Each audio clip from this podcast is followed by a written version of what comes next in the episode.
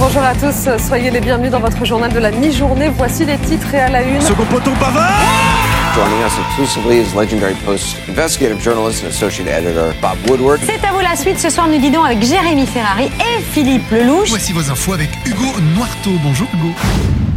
Bonjour à toutes et à tous et bienvenue pour ce nouveau numéro de Reporter, votre podcast dédié au journalisme et au monde des médias. Vous êtes au bon endroit hein, si vous euh, voulez tout comprendre de ces deux thématiques et en découvrir les coulisses. Moi c'est Hugo, je suis ravi de vous retrouver, d'autant qu'aujourd'hui je reçois l'un des journalistes les plus populaires sur les réseaux sociaux, notamment parce qu'il dévoile des infos sur le monde du football et autres que l'on ne trouve pas ailleurs. Il est aussi l'auteur de nombreux ouvrages, notamment sur le sport. Romain Molina, bonjour. Mais merci à toi Hugo pour euh, l'invitation et l'introduction qui est très flatteuse. Confinement oblige, on fait cette, euh, cette petite interview euh, à distance, enfin cette discussion on l'a, à distance. Hein. Euh, à la base c'était par téléphone, là c'est par un autre outil, donc c'est un tout petit peu mieux niveau qualité quand même, donc c'est parfait. On aura beaucoup de choses à discuter, euh, notamment euh, tes, tes enquêtes, tes ouvrages, comment ça se passe pour toi en ce moment, surtout avec cette période un peu, un peu particulière qui j'imagine doit un peu freiner ton travail. Mais pour commencer Romain, je te propose une petite carte d'identité pour essayer de mieux te connaître.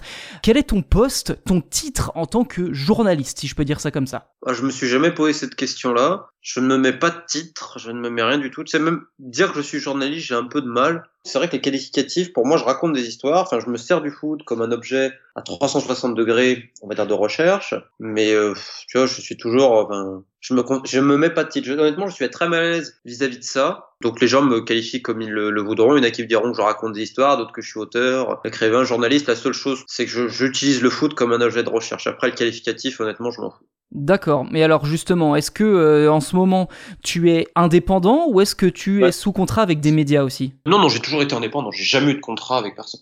Et je n'en veux pas d'ailleurs. Je travaille sur ce que j'ai envie de travailler. Je ne vais pas travailler sur ce qu'on veut me faire travailler. Après, euh, peut-être que euh, certains euh, médias seraient justement enclins à, à te signer, si je peux dire, un peu comme un, un joueur dans une équipe professionnelle, pour que tu puisses justement chez eux avoir une exclusivité de diffusion finalement de ce que tu proposes. J'ai jamais eu de proposition. Même te dire plus. Quand euh, je cherchais un autre éditeur, parce qu'il me payait pas mes les droits d'auteur de mon dernier ouvrage, qui s'est quand même vendu, je crois, avec le version poche à plus de 15 000 exemplaires quand même. Ah oui, Euh, bravo. La seule que j'ai eue, c'est un petit éditeur indépendant qui pensait que j'allais le snobber, qui s'appelle Exuvie, sur lequel j'ai sorti mon dernier ouvrage là. Donc c'est pour te dire. euh, et pourtant j'en ai contacté quelques-uns vite fait. J'avais un contact avec Talendier, que finalement ils ont refusé au dernier moment, même si euh, Nathalie Richer, que je salue, était très très très sympa. Euh, mais sinon j'ai, enfin, dans le milieu francophone, je n'ai absolument aucune proposition et je n'en cherche pas non plus. Donc, euh, mais tu vois, je j'en ai, pas eu, donc que ça soit niveau médiatique pour genre un contrat, etc. Mais de toute façon, ça m'intéresse pas parce que je ne veux pas vivre à Paris. C'est- C'est moi qui ne veux pas. En même temps, si je le voulais, j'ai jamais eu une proposition, même même niveau édition, dis-toi. Alors que je pense être le mec en foot qui vend le plus et de loin, pas de un petit peu, tu vois. Hmm. J'ai trouvé ça euh, marrant, mais j'ai trouvé que suivi et je préfère largement, même si évidemment il y a des inconvénients sur pas mal de choses. Euh, mais le rapport humain que j'ai eu est bien supérieur à tout ce que à tout le reste. Ben justement, on aura l'occasion effectivement de, de parler de, de tout ça euh, tout à l'heure, hein, de, de- du monde de l'édition, euh, etc. Et même de ton regard justement sur, sur les médias. Mais est-ce que tu as eu peut-être une, une formation pour, pour tout ça Ou est-ce que ça, ça t'est venu au débeauté comme ça Tu t'es dit, allez, j'ai envie de raconter des histoires, j'y vais, tant pis, advienne que pourra. Non, non, je n'ai, je n'ai aucune. Ma formation, c'est les marchés. Hein. Avec mes parents, mes grands-parents, mon oncle, ce soit en Isère, dans le Rhône, euh, en Haute-Savoie. Moi, j'ai fait ça. hein. J'ai juste un bac hein. j'ai rien de plus. Et j'ai eu la chance, quand j'avais 19 ans, d'intégrer en stage Basket News Maxi Basket. J'étais en STAPS à l'époque. Pas duré longtemps d'ailleurs. Et tant mieux parce que c'était vraiment une perte de temps incroyable. Je vais donner un exemple trop con, je le raconte souvent, mais pour moi, ça m'avait marqué. Donc, il y avait un devoir à rendre sur euh, l'impact de la gymnastique au tournant du 20e siècle en France. Alors, je vais pas te mentir, la plupart dans ma classe, ils étaient, euh, on va dire comment je pourrais expliquer ça? Bah, soit ils me copiaient, soit ils allaient sur Wikipédia. On va faire très simple. Donc, ils avaient tous plein d'annotations. Et moi, j'en avais aucune, elle me met 6. Tout le monde regarde, tout le monde dit attends, il y a un problème. Je donne ça à un de mes potes qui était dans l'autre classe avec l'autre prof. Une semaine après, il vient me voir, elle- il me dit bah ma prof m'a dit que c'était 18 ou 19. Donc si tu veux, là il y avait clairement quelque chose que je peux pas accepter et je sais qu'elle m'en voulait parce qu'un jour elle avait dit une connerie, alors je me rappelle plus ce que c'était, avec sa petite chouchou. Et moi je les avais repris, j'avais dit mais vous dites n'importe quoi, c'est pas ça, regardez sur internet, ils avaient vérifié, j'avais raison. Hmm. Et j'avais, j'avais sans doute eu un, un sourire sardonique. Moi, ça m'avait profondément marqué, cette malhonnêteté-là. Et dans le même temps, j'ai eu l'opportunité de rentrer en stage à Basket News. Et à, mo- à ce moment-là, qui était donc un hebdo et un mensuel de basket à l'époque, qui était vraiment ce que je préférais, parce que comme je dis, le basket c'est l'amour de ma vie. Donc je remercie Fabien Fréconnet d'ailleurs. Ils avaient des locaux à Lyon, rue de la Muette si je dis pas de bêtises, vers les quatre zones, où tu devais te garer monter de la butte, tu vois, je me rappelle. Encore une fois avec ma petite saxo blanche à l'époque. Et donc bah j'ai commencé comme ça. Au début c'était un mois, ils m'ont gardé. J'avais fait une enquête sur euh, Joanne Petro, Alexis Aginsa, Yann Mahami, donc trois gars on va dire de mes 10 qui étaient partis très jeunes en NBA. Et à l'époque, ça se passait pas super bien pour eux. Et ensuite, ils avaient un partenariat avec la Ligue nationale de basket. Et donc, je devais m'occuper une fois par semaine d'un entretien pour le site de la Ligue. Donc, c'est là où j'ai commencé à interroger des mecs comme Antoine Dio, euh, Victor Samnik, donc des, on va dire des références de la proie, et également certains joueurs qui ensuite ont une très belle carrière sur le maillot bleu. Donc, euh, j'ai commencé comme ça, en fait. Et après, j'ai créé. Parce que je me suis dit, j'ai pas fait d'école, donc ce que je vais faire, c'est créer. Je, je me confrontais au réel, donc j'ai créé Shark Foot, qui était un site, après webzine, même magazine en Suisse romande, autour du football francophone. Ensuite, j'ai eu la chance, enfin la chance, oui quand même, de faire un blog pour l'équipe.fr qui s'appelait Kickoff sur les tréfonds du football britannique. Ensuite, Attrick, qui a été un site uniquement consacré autour du football britannique. Donc en fait, j'ai créé, créé, j'ai charbonné plus que tout. Je me suis dit, vu que tu vas pas faire d'école, tu vas travailler deux fois plus que tout le monde en te confrontant au réel. Ça sera ça ton école. Donc c'était ça un peu ma comment je me suis formé. Que fais-tu finalement aujourd'hui euh, après toutes ces expériences? Là, actuellement, là, je chasse des pédophiles. Mais. euh, C'est sympa comme explication. euh, ouais, parce que ça, ça m'importe vachement. Quand on enregistre ça aujourd'hui, on est donc vendredi et normalement, c'est le jour où la FIFA va rendre son verdict dans l'affaire haïtienne. Donc, pour moi, c'est très important. Pour ceux qui sont pas au courant, donc, c'est une enquête que je mène depuis euh, huit mois, je crois, sur les euh, abus sexuels commis par le président de la Fédération haïtienne de football qui concerne aussi des mineurs. Donc, voilà, ça, c'est quelque chose de très important. Écoute, ce que je fais réellement, déjà, j'essaye d'être heureux avant toute chose. Et donc, de vivre de manière excitante C'est déjà important. Bah, c'est plus important en fait. Pourquoi je choisis cette voie-là? C'est pas pour avoir des regrets, je suis là pour euh, aller au bout des choses. Si je choisis ce, aussi ce statut-là et plein de choses, cette vie un peu baroque que j'ai toujours peut-être rêvé à l'adolescence, je pense que j'ai gardé mes rêves d'ado en fait quelque part. C'est aussi pour le basket. Alors certes, je suis pas professionnel, mais je joue à niveau semi-pro. Et pour moi, c'est déjà énorme parce que je joue en dernière division départementale en France, même si voilà, j'ai eu, j'avais eu deux opportunités de rejoindre un centre de formation à 16 ans, en cas des France deuxième division, à Ugine, vers Albertville et à Saint-Vallier. Malheureusement, ça s'est pas matérialisé parce que j'ai refusé Ugine parce qu'il y avait que S. J'aurais pu aller en S, mais j'avais pas envie. J'ai vraiment pas envie. Euh, je, me suis dit, ah, s'il y a ES, j'y vais. Et puis ils me disent, non, machin, il y a que S. Bon, j'ai dit, c'est bon. Je vais aller à Saint-Vallier, je vais faire L tranquille, ça m'ira, j'aurai moins d'heures. SVT physique, ça me vraiment, j'avais pas des mauvaises moyennes, hein, j'avais 14-15, mais ça me vraiment, ça me faisait chier. Et ma prof de PS, madame Samprini, cette immonde personne, m'a tellement fracassé que j'ai refusé sur le dossier scolaire à 14 000 moyenne générale. Saint-Vallier. Je rappelle Ugine, et les mecs avaient signé un gars à ma place l'année enfin, peut-être la veille. Donc ça, ça reste un de mes plus grands, euh, plus grands regrets quand même, parce que, bah, j'avais travaillé très dur et je suis en dernière division départementale, donc pour moi avoir cette possibilité-là, c'est assez incroyable. Donc pourquoi après j'ai fait cette vie, pour que je te parle du basket? Parce que vu que je ne, suis pas sur l'actualité et que je vis, je travaille de chez moi, bah je me laisse toujours du temps pour le basket, c'est-à-dire que je vais à tous les entraînements, etc. Tu vois, je sais pas, je me débrouille toujours. Donc ça c'est vraiment important pour moi. J'ai fait mon rêve, tu vois, j'ai été champion de Gibraltar, j'ai gagné la Coupe de Gibraltar, je suis entraîné longtemps avec l'équipe nationale. Euh, bon, on pourrait parler longuement du, du sport à Gibraltar aussi niveau fédération, c'est assez folklore. Je vis, tu vois, où je veux, je suis parti du jour au lendemain, euh, donc j'ai pas de contraintes en fait, j'essaie de me mettre dans ma vie. Après, mon quotidien ressemble à quoi? Comme je te dis, j'ai pas de carte de presse, je n'en cherche pas. Ce qui fait l'essentiel de mes revenus aujourd'hui, c'est euh, mes vidéos YouTube, qui est un format que j'utilise parce que je fais des livres, oui, mais il y a des gens qui ont des problèmes avec la lecture, etc. Donc c'est aussi pour multiplier les formats. C'était aussi à la base une question de temps, parce que ça me prend pas de temps de faire une vidéo YouTube et ce n'est pas une contrainte. Le gros de mon travail, c'est euh, le travail d'investigation à tous les niveaux, même sur un sujet, on va dire, culturel, social ou historique, ou un sujet qui est là pour dénoncer des activités criminelles. Donc euh, voilà, littéralement ce que j'essaye de faire. C'est pour ça que j'aime pas trop le, le qualifier et te dire je fais ci, je fais ça. Pour résumer très simplement, je mène la vie que j'entends pour être heureux et dans ces conditions-là, il y a ouvrir les yeux sur le monde qui m'entoure et donc notamment dans le monde du foot. Très bien, effectivement, euh, c'est tout à fait passionnant d'entendre euh, cette philosophie qu'on n'a pas l'habitude de voir du tout, euh, en toute honnêteté, de, des quelques personnes que, que j'ai pu interviewer jusqu'à présent. Après, pour plonger un peu plus dans ton travail, comment est-ce que tu fais pour que le public s'intéresse à ton travail Permets-moi de contextualiser là-dessus. Parce que publier un ouvrage sur le football, euh, dans les pays en guerre notamment, un sujet de niche, euh, le, le Guatemala, le Yémen, Haïti, etc., enfin, même si euh, tous ne sont pas en guerre, mais ce ne sont pas des, des pays qui intéressent énormément. Et alors, si j'insiste là-dessus, c'est qu'en tant qu'auteur, tu bénéficies, enfin, auteur ou autre d'ailleurs, comme tu, comme tu veux l'entendre aussi, tu ne bénéficies pas de la, de la puissance de diffusion d'un média comme Le Monde, Le Figaro ou L'équipe. D'où ma question, comment fais-tu pour que le public s'intéresse à ton travail? Ça fait des années maintenant que je fais ça. Je pense que les gens, enfin, tu vois, il y a beaucoup, j'ai beaucoup de défauts, mais on pourra jamais me reprocher de pas être euh, authentique avec tous les défauts que ça comporte. C'est-à-dire, des fois, je peux m'emporter, je peux être un peu, un peu brut de pomme, brut de décoffrage, je suis nul sur la forme. Quand j'entends sur la forme, c'est mes vidéos. hein. Sur les livres, c'est autre chose. Hmm. Parce que c'est les vidéos au final qui m'ont qui m'ont fait décoller, tu vois. T'as aussi des sujets quand même euh, clés importants. Bielsa a une formule qui dit qu'elle tiempo te da la, razón. Et je pense qu'il a raison. Le temps te donne euh, le, le temps en fait juge si t'es, on va dire, honnête et sérieux. Enfin, je veux dire, on fait tous des erreurs, on est être humain. Et évidemment, tu n'as aucune preuve que tu n'as jamais été manipulé, etc. Le premier qui dit l'inverse, pour moi, il a un ego que je n'aurai jamais. Donc je te dirais que c'est peut-être le côté un peu euh, pur, dans le sens je fais ça. Pour les gens qui me suivent vraiment, ils voient bien que je fais ça parce que j'aime ce que je fais. Après, ce dernier livre, oui, c'est un ovni, c'est un ovni. Mais dans la forme, le fond, c'est un ovni complet. Je suis allé au bout du délire. Je pense toujours que quand on a envie de faire quelque chose et que quand on le fait par amour, le rendu sera toujours meilleur. Et pour moi, c'est toute une question d'amour. Même quand je vais dénoncer des saloperies inimaginables, je le fais par amour, amour de ce sport-là, amour de l'autre. Parce que celui qui ferme les yeux quelque part, ça veut dire qu'il quelque part il accepte. Il accepte une prise en otage d'un sport qui fait rêver des millions de gens, sans doute même on a dépassé le milliard de gens qui rêvent de ce sport-là, qui reste le beautiful game. Ben moi je peux pas admettre de fermer les yeux sur ce qui se passe. Et euh, ça peut être sur des crimes euh, terribles comme donc la, la pédophilie ou euh, on va dire des actions, de- des magouilles financières ou que sais-je encore. Donc là, dans, mon dernier ouvrage, qui est en plus illustré, qui quand je dis que je suis allé au bout du délire, donc les pays traversés, c'est le Yémen, l'Irak, le Cambodge, le Pakistan, Cuba, Nicaragua, Guatemala, Népal, et on termine sur l'Afghanistan. Le gardien de l'Afghanistan, Oveis Azizi, qui est peut-être l'un des entretiens les plus forts que j'ai eu à mener. Il a une vie absolument incroyable, qui pourrait être un documentaire. Parce que c'est avant tout, c'est aussi des leçons de vie, c'est quelque chose que j'avais envie de faire. Je me suis pas soucié du, euh, pas du quand dira-t-on, mais des ventes et tout.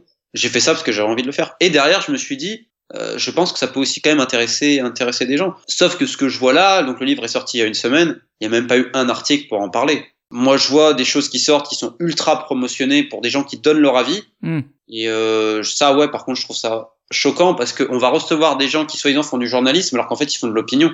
On peut être journaliste sans faire du journalisme et vice-versa. Moi, je me considère pas spécialement journaliste, mais j'ai une méthode journalistique. Et quand je vois ce qui est promotionné à fond, parce que c'est triste à dire, mais un livre pour qu'il marche, même un produit pour qu'il marche, faut que les gens soient au courant. Tu peux avoir un truc exceptionnel. Je vais donner un exemple concret. Il y a une biographie qui va sortir d'un autobiographie d'un ancien joueur de Toulon, euh, Luigi Alfaro, si je dis pas de bêtises, qu'on m'a envoyé, qui est magnifique, magnifique dans le style, dans plein de choses. Malheureusement, j'ai peur qu'elle passe inaperçue. Nicolas Villas a sorti un livre récemment, une biographie de Mourinho avec plus de 120 témoignages. C'est une pépite, mais qu'elle est passée inaperçue puisque personne quasiment n'en parle. C'est là l'important des médias et c'est pour ça aussi que j'essaye de m'en détacher le plus possible avec mes propres réseaux et avec mon- ma propre manière de, de communiquer. Ce qui fait que, indépendamment du fait que le livre, pour le moment en tout cas, est complètement snobé, on a déjà vendu quand même, à la sortie déjà, il y avait quasiment 1000 préventes D'accord. Et encore, j'avais pas non plus trop trop communiqué, tu vois.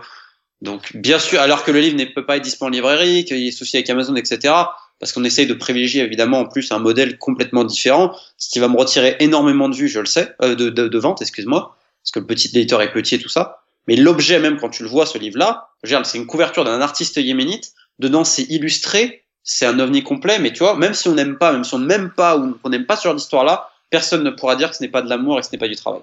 Effectivement, bah déjà rien qu'au niveau euh, visuel, effectivement, l'identité graphique que tu proposes dans ce livre, euh, on le rappelle, The Beautiful Game, euh, chez Exuvie, c'est déjà effectivement un, un travail, ne serait-ce que pour faire passer un message sur la couverture. Alors, il y a beaucoup de choses que tu as dit tout à l'heure quand, quand tu expliquais effectivement les pays que tu as traversés. J'ai énormément de questions qui me sont venues en tête, je vais pas pouvoir toutes les poser malheureusement. En, en revanche, il y en a une que je vais te poser quand même avant de passer à la suite de celle que j'ai notée, que j'avais notée en préambule. Euh, c'est comment est-ce que tu es arrivé à, à organiser tout ça, à, à passer d'un pays à l'autre? Parce que n'en- n'empêche Ah, que pays, attention. Hein. quand tu me dis que tu as fait euh, des choses, euh, notamment en Afghanistan avec ce gardien, c'est que tu y es, tu y es allé ou, ou pas du Non, tout? non, l'Afghanistan. En fait, regarde, comment je travaille? Moi, je suis un metteur en scène. Oui. C'est-à-dire que j'interroge les gens et je m'efface toujours. Ce qui m'a été reproché, des fois, on m'a dit, tu t'effaces trop. Mais non, les gens, par exemple, moi, il y a certains livres qui m'irritent profondément, c'est quand les gens écrivent à la première personne. Je veux dire, tu es qui pour parler de la première personne si tu le connais pas en plus, le mec Et qui vont se servir, genre, de déclats en confond de presse ou des interviews piochées ici et là. Pour moi, c'est ce que j'appelle euh, du Wikipédia plus. Ça ne m'intéresse pas. Donc, euh, quand quelqu'un va acheter un livre, ce n'est pas pour lire du Wikipédia plus. C'est pour apprendre quelque chose. Donc, c'est pour ça que je fais toujours un contenu propre et personnalisé. Ce n'est jamais moi qui vais parler de l'Afghanistan ou que sais-je encore. C'est les gens qui vont m'en parler. Et je vais refaire à partir de ça. C'est-à-dire que je fais d'avant tout une recherche d'entretien. À la base, toute faite sur l'entretien. Il y a plus de 70 personnes dans, dans ce bouquin-là, sur les, tous les chapitres, euh, entre joueurs, coachs, etc., ministres des sports, enfin bon. il y a anciens capitaines et que sais-je encore, artistes aussi, pour expliquer un peu leur pays et chacun avec une thématique un peu différente. Et là, tu parles de l'Afghanistan, et ben parlons de l'Afghanistan puisque je, même, même si ce livre-là ne marcherait pas, j'ai envie d'en faire une version de je suis comme ça, je fais ce que j'ai envie et euh, je prends ce risque-là en espérant quand même que ça marche parce que c'est vrai qu'à la fin du mois, faut quand même vivre. C'est ça. Euh, pas forcément évident, mais je prends ce risque-là. Euh, de toute façon, je vis, euh, j'ai vécu avec moins de 1000 euros par mois depuis des années. Hein.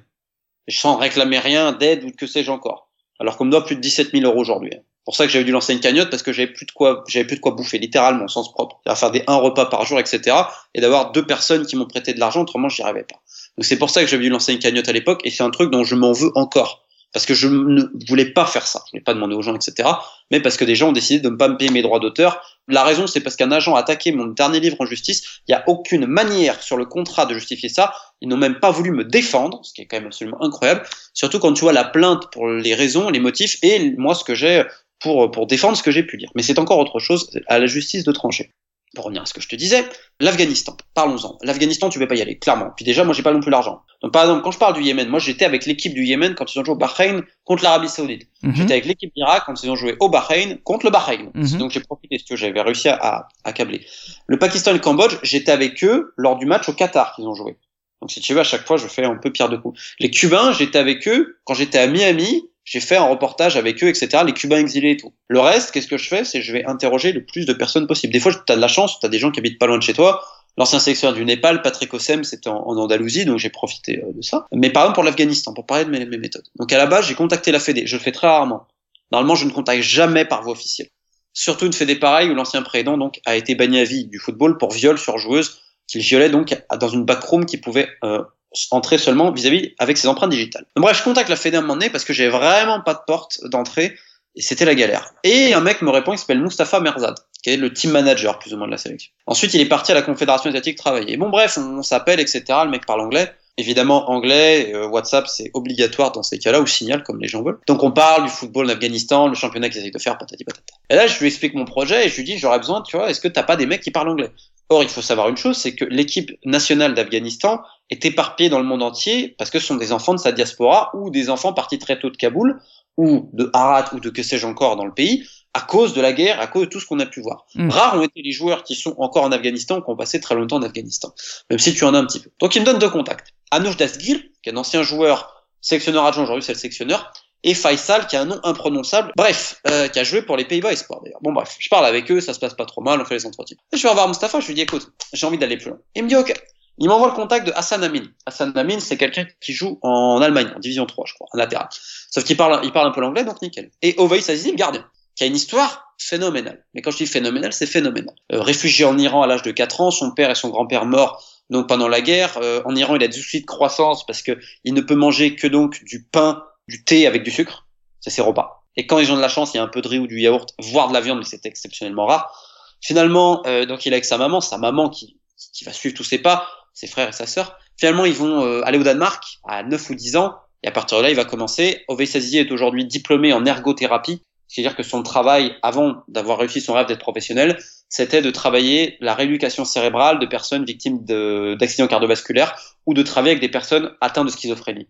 C'est une grande histoire, c'est une très grande histoire. Et après toutes ces années-là, revenir un jour en Afghanistan pour le 99e anniversaire de l'indépendance de l'Afghanistan et un match amical contre la Palestine, puisque l'Afghanistan ne peut pas jouer de match officiel à domicile, qui a été sans doute le plus beau jour de sa vie stade plein, etc.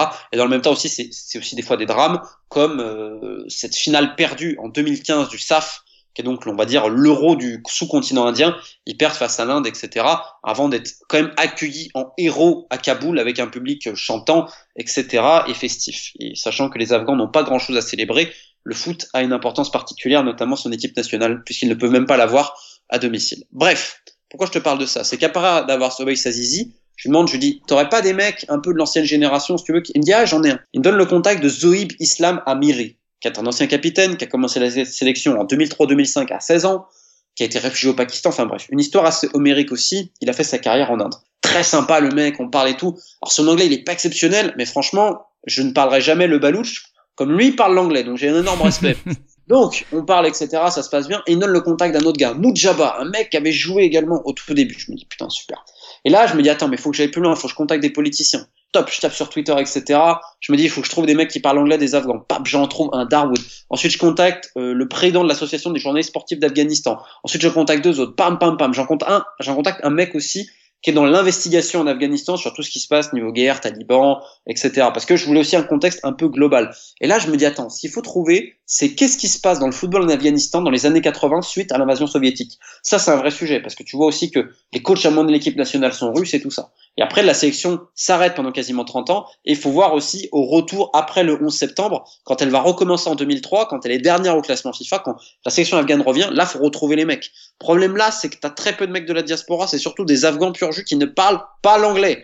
Donc là, je suis euh, là-dedans, et dans le temps, je me suis dit, attends, on va trouver. Donc là, qu'est-ce que je fais? Je regarde sur les réseaux sociaux, etc., et je me trouve Obaidullah Karimi, qui est un mec qui a marqué un but lors des qualifs à la Coupe du Monde contre la Syrie, euh, qui a joué euh, en Allemagne, qui a une histoire homérique, dont l'oncle était le cuisinier du roi d'Afghanistan. Ah oui.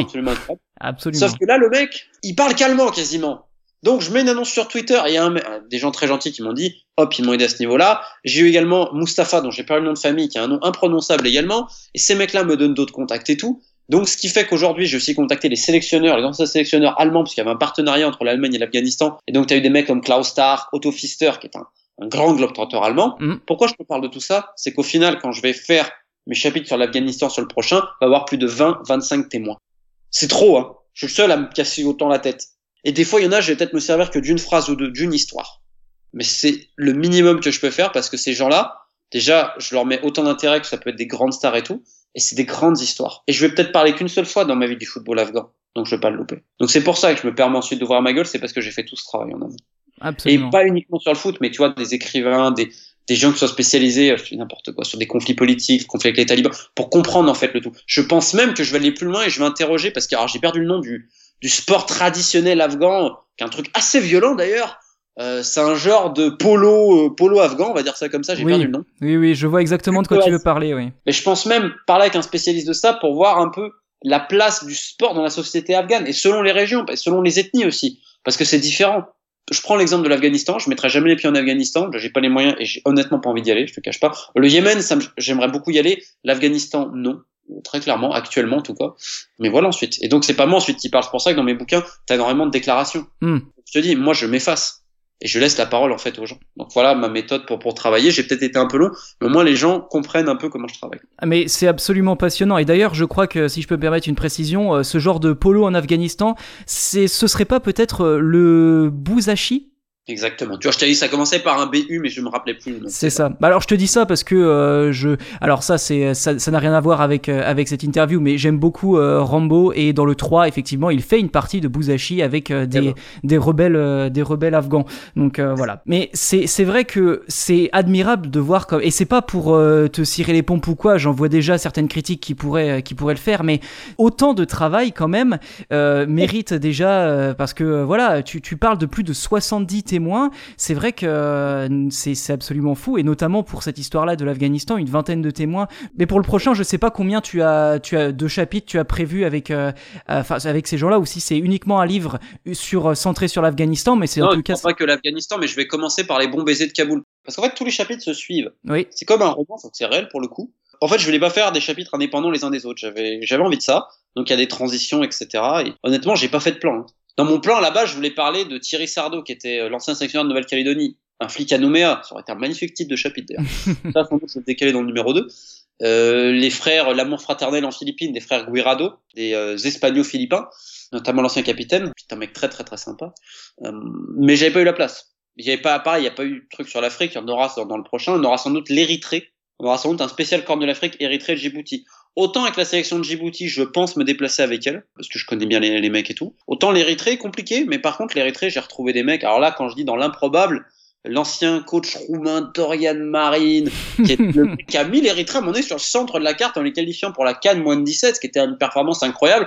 Ils ont terminé également deuxième de la Cannes, euh, de qualif à la Cannes Derrière, c'était l'Angola, si je ne dis pas de bêtises. Il avait terminé devant le Kenya. Et pour la petite anecdote, quand même, ce coach-là a coaché en Syrie l'un des clubs qui était détenu par le cousin de Bachar el-Assad. Et ça, c'est quand même, c'est quand même folklorique. Hein. Ah oui. Il a une carrière exceptionnelle. Et, euh, et donc, ça s'est très bien passé. Je l'ai retrouvé en monnaie sans contact et tout. Donc oui, c'est toujours ça le boulot. Tu vois, je travaille aussi sur les îles Vierges britanniques, une des plus mauvaises nations au classement FIFA. J'ai eu le DTN. Ensuite, bah, tu dois retrouver des mecs. Bon, bah, c'est ça aussi mon, mon travail. C'est des gens qui ont, qui ont des grandes histoires. Je dis vraiment, c'est des grandes histoires. J'apprends beaucoup sur la vie euh, avec tout ça. Mais oui, clairement, après les plus de 70 personnes là, et encore, il y en a que j'ai pas utilisé parce que j'avais, j'avais trop. Par exemple, pour l'Irak, mais j'en avais trop. J'aurais pu écrire un livre rien que sur l'Irak, hein. Donc, euh, mais parce que ça me passionne aussi. Ça, c'est l'idée de la rencontre, découvrir l'autre. Bien sûr. Je le vois comme ça, en fait. C'est une grande charge de travail parce qu'en plus, je retranscris tout mot par mot. Donc, faut traduire, faut ci, faut là. Mais c'est comme ça que je travaille. Tu nous parles de toute cette charge de travail qui est absolument monstrueuse.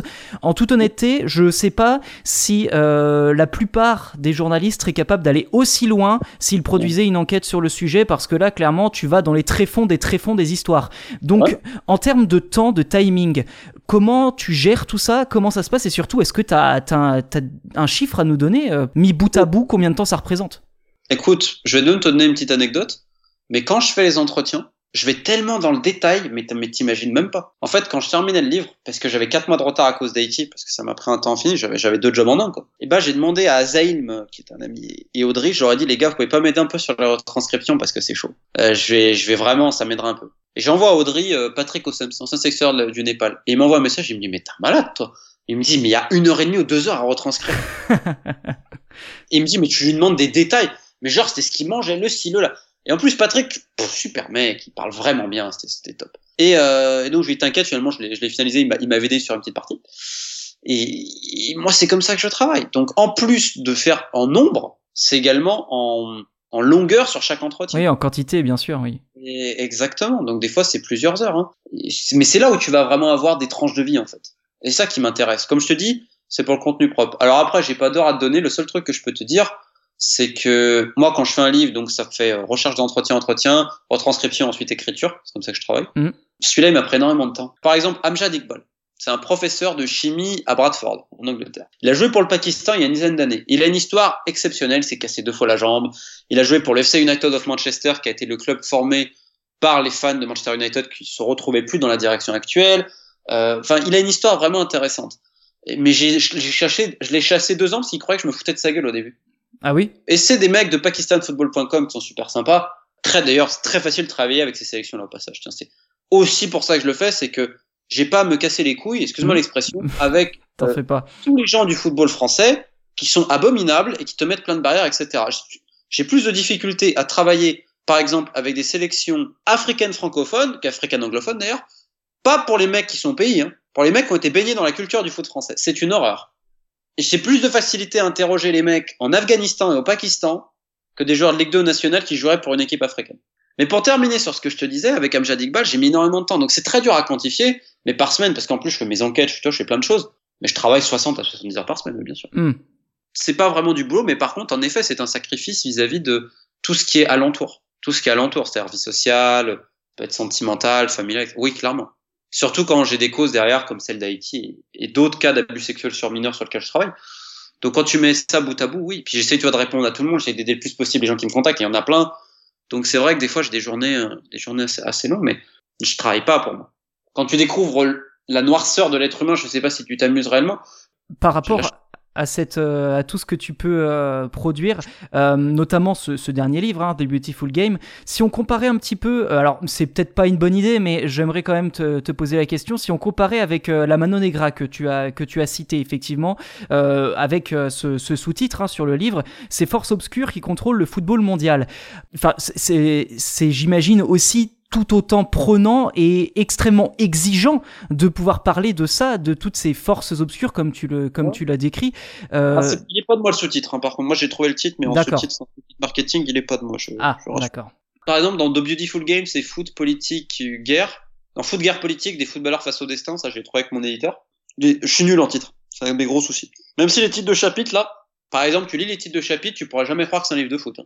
Dans le berceau de la chrétienté, euh, la légende du serpent de King Kong, euh, enfin, tu vois, c'est quand même assez euh, Docteur Mario et Mister Fidèle, euh, le nouveau western. Hmm. Donc, euh, bon, terre à Katmandou, bon, voilà. c'est- Mais c'est aussi ça que j'aime. Après, oui, c'est, tu, tu vas d'un extrême à l'autre, mais pas tant que ça, parce que même dans The Beautiful Game, tu as par exemple beaucoup de choses autour de la FIFA et des présidents de fédération.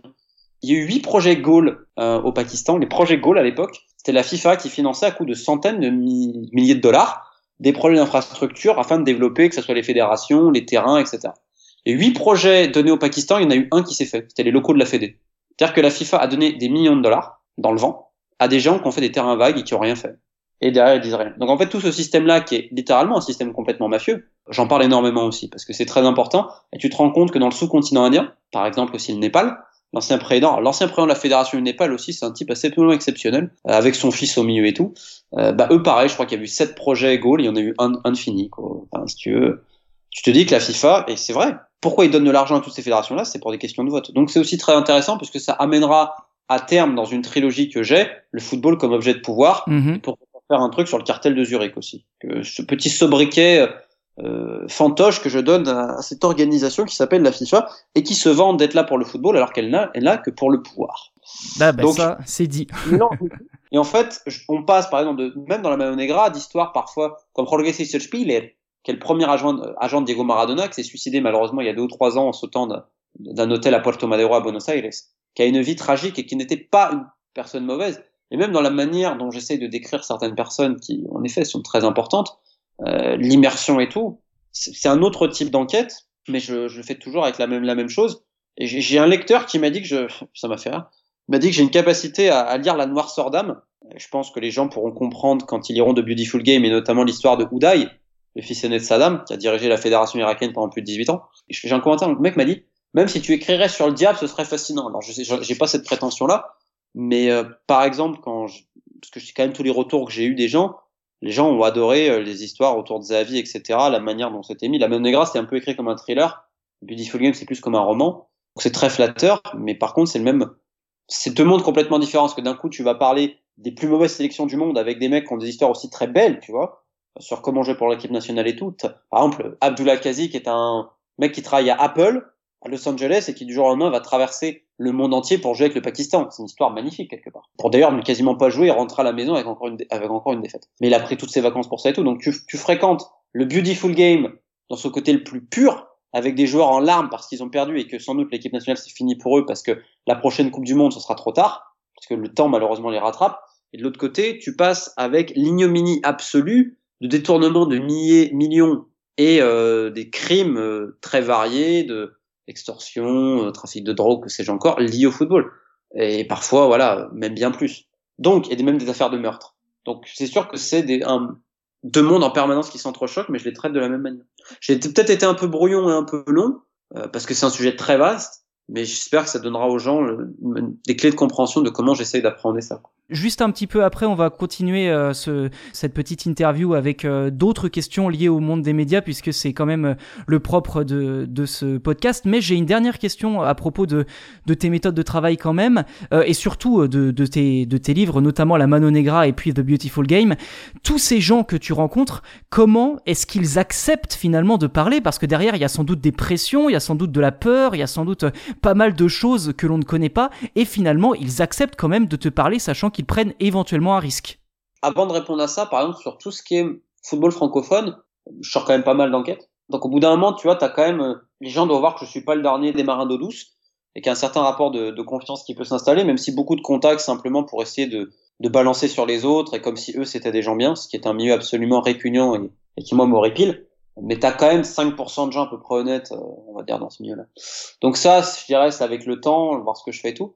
Maintenant, quand je travaille sur l'étranger, ça dépend des pays. Je vais te donner les pays où c'est où faut avoir montré pas de blanche. Le Yémen, sur le foot, j'ai mis un an à les avoir parce que c'est pas qu'ils voulaient pas répondre.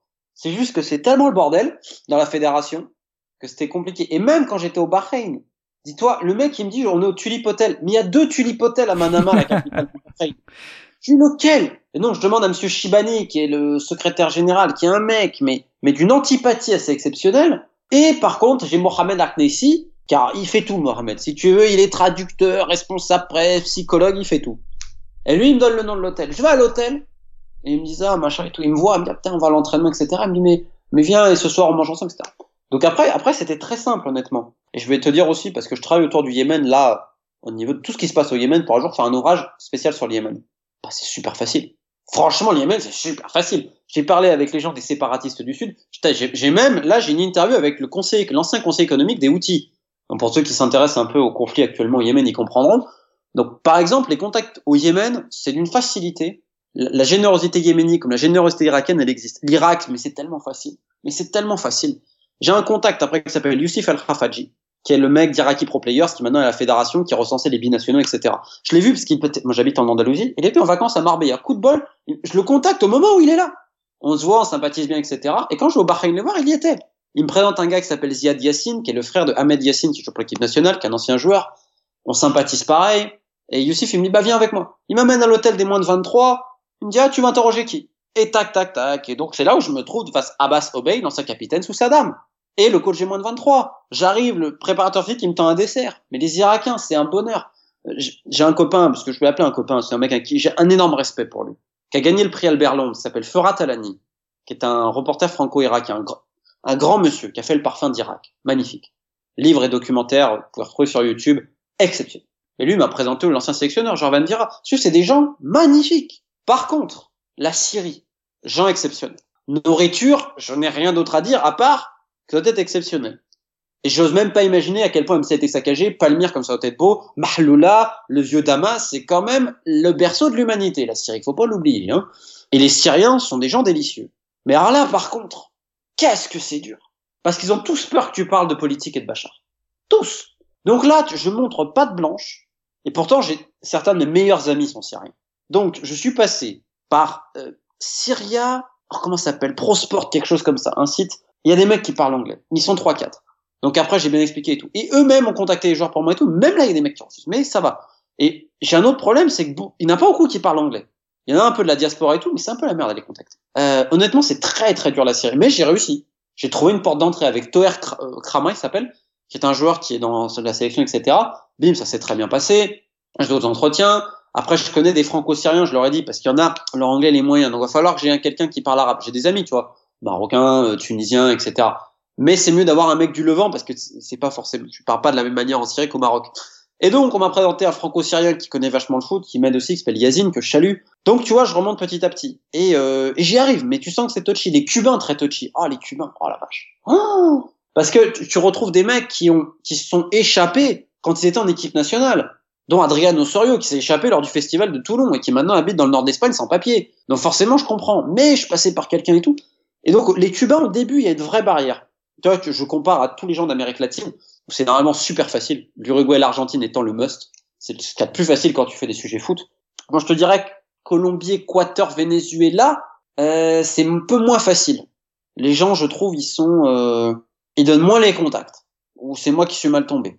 Euh, bah après, t'as des gens délicieux, hein. Le prophète Maturana, qui était le sélectionneur colombien des années 90, qui est un mec adorable avec qui j'ai longuement parlé, et plein d'autres. Euh, mais c'est vrai que des fois, t'as des réticences. Par contre, quand t'es en confiance et que t'es introduit, c'est super facile parce que les mecs s'ouvrent et tout. Donc après, c'est toujours un contact et puis je pense aussi c'est la démarche. Donc je te dirais eux. Euh, après, par exemple, le Turkménistan, un truc. Ah, j'adorerais faire un truc sur le Turkménistan. Là, en folklore, on a des euh, mais c'est pas très compliqué. Franchement, c'est pas très compliqué. Quand ils voient que t'es pas intéressé par le sang et par les trucs cro croquignolants, ça aide. Et je veux dire, là par exemple, j'ai reçu un message, je sais que là, tu vois, c'est marrant, on enregistre et dans une heure, la FIFA va annoncer son verdict pour l'autre j'ai enquêté sur des abus sexuels sur mineurs. Quand t'as fait ça, là c'est le tabou des tabous, c'est le plus dur, notamment quand c'est des filles, parce que moi je suis un mec. Mais ça m'a en fait ça m'a énormément aidé, ça m'a j'ai énormément appris, parce qu'en plus c'est des gens qui en danger de mort et tout, ça m'a ça m'a énormément aidé ça aussi. Mais si tu te dis c'est pas, on s'en fait une montagne, mais c'est pas si dur que ça. Et j'en ai la preuve parce que par exemple au Yémen, qui est quand même dans une situation terrible, euh, c'est très facile. Et je te dis, les mecs qui mettent le plus niveau contact, et là où j'ai préféré le faire, c'est Irak, Pakistan, Afghanistan, pour te dire. Effectivement, mais c'est absolument euh, remarquable de savoir que l'Europe de manière générale, tu parlais de la France tout à l'heure, de la Ligue 1, de la Ligue 2, est plus compliquée pour, alors qu'ils sont à côté finalement, pas très loin de, toi, pour avoir des, interviews et ce genre de choses, et qu'en parallèle, les, les pays à l'autre bout du monde, eux, euh, se livrent beaucoup plus facilement, alors que les sujets sont largement plus euh, touchy, comme tu le disais, et ça c'est absolument remarquable. Romain, euh, c'est une chose que je n'ai pas l'habitude de faire, mais on va le faire quand même, euh, tant qu'à faire, hein, on est là aussi pour innover. Euh, on va terminer là cette première partie de l'interview, et chers auditeurs, on va se retrouver la semaine prochaine pour la suite de cette interview. On va continuer à parler médias et bien évidemment aussi du, du, travail de Romain Molina dans tous ses détails, mais on va faire une pause à partir de maintenant, sinon l'épisode va durer sans doute une heure et demie ou deux heures. Donc autant faire une pause dès maintenant. On se retrouve mercredi prochain. Ne ratez pas mercredi prochain la sortie de la partie 2 évidemment de cet épisode de Reporter avec Romain Molina. Romain, merci et à la semaine prochaine. Ah, merci encore à toi, Hugo.